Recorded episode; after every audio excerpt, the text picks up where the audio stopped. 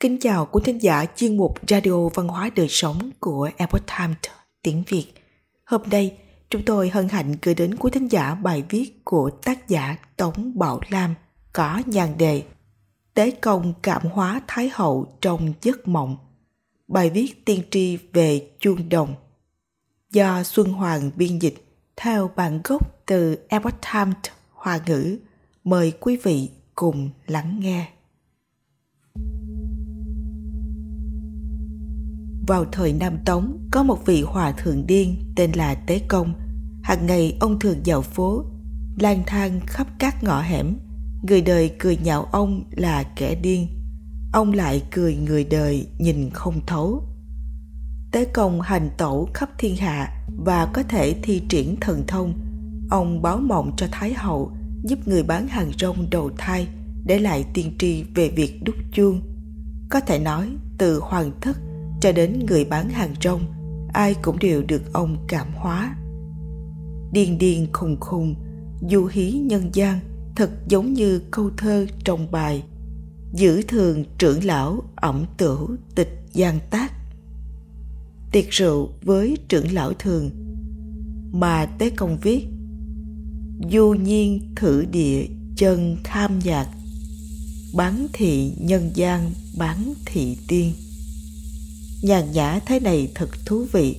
Một nửa nhân gian, một nửa tiên.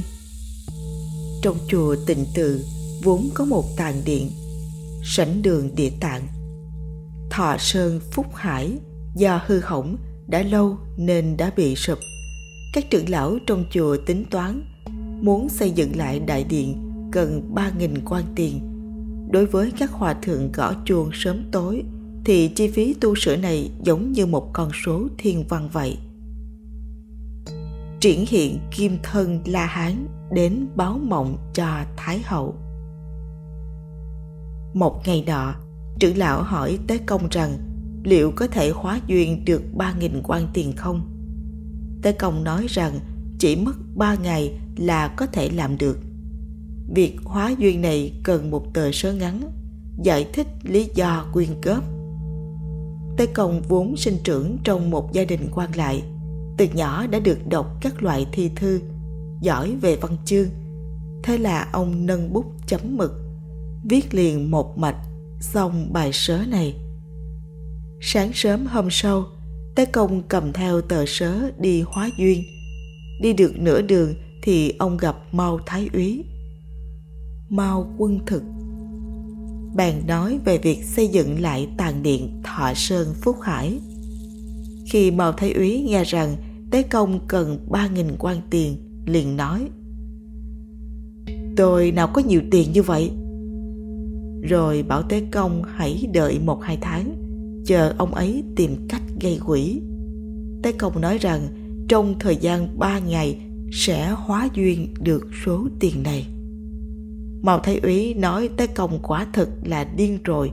Ai có thể quyên được nhiều tiền như vậy trong vòng ba ngày? Tế Công liền ném tờ sớ cho Thái Úy rồi đứng dậy rời đi. Khi Tế Công trở lại chùa Tịnh Từ, chủ tọa hỏi ông việc hóa duyên như thế nào rồi. Tế Công nói, ngày kia có thể hóa xong. Thủ tọa nói rằng một đồng cũng chưa thấy đâu, ngày kia làm sao có thể xong đây? Ngày hôm sau, tế công không ra khỏi cổng chùa, mà chỉ ngồi dưới bếp bắt rận. Các hòa thượng nhìn thấy thì thực sự rất tức giận.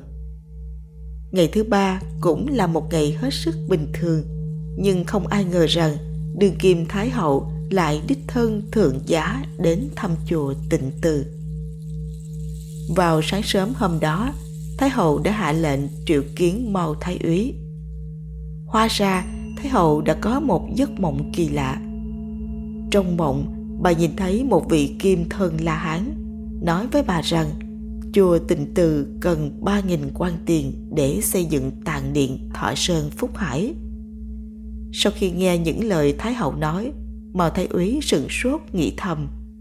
Tế công chẳng phải là người phàm. Thái hậu quyết định quyên góp ba nghìn quan tiền và muốn cùng bao thái úy đến chùa tịnh từ để tiếp kiến vị kim thân la hán đó. Khi trưởng lão nghe được chuyện này, trong lòng ông thầm nghĩ, tế công hiện thánh, nhưng lại sợ bị mọi người nhìn thấu, cho nên ngày thường mới giả điên. Tế công đã thi triển thần thông của mình để đi vào giấc mộng của thái hậu, cảm hóa thái hậu và khiến bà đích thân đến chùa để giúp các hòa thượng hoàn thành sự kiện trọng đại này. Biết trước tương lai lưu lại dự ngôn về chiếc chuông đồng.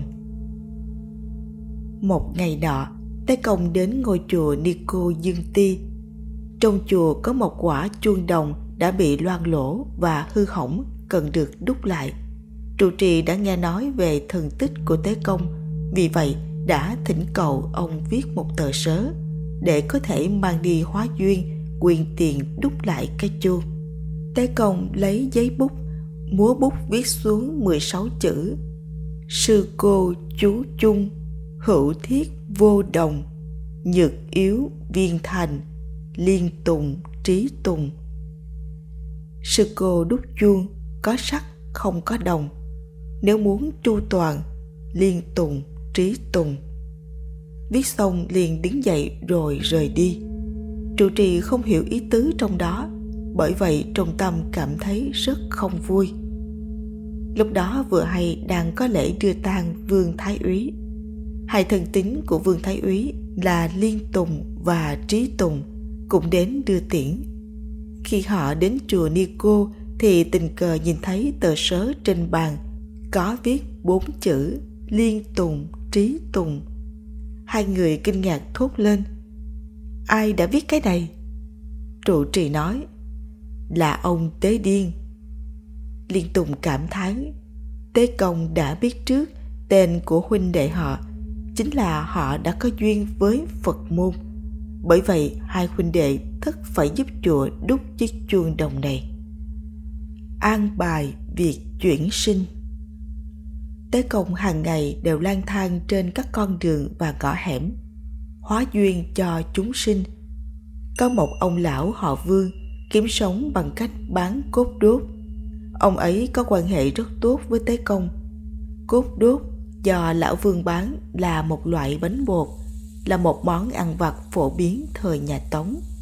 Do tuổi cao sức yếu, lão vương đã qua đời trong một đêm nọ. Vợ lão vương hy vọng rằng vào ngày đưa tang, Tế Công sẽ đến hỏa táng và nói vài câu kệ ngữ để tiễn đưa ông cụ.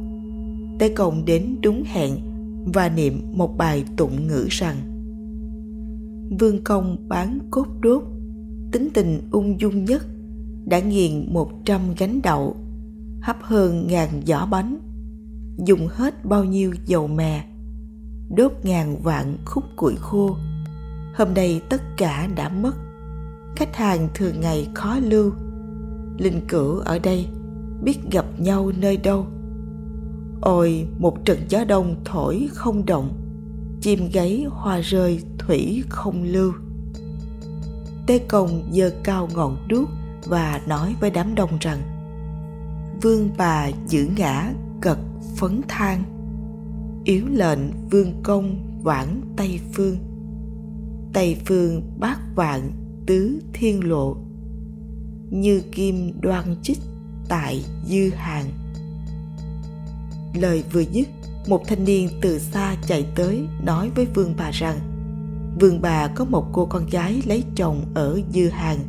Cô ấy vừa sinh con và không thể đến đưa tang. Người thanh niên đó là hàng xóm của cô ấy. Thì ra đêm qua nữ nhi nhà họ vương đã hạ sinh một bé trai.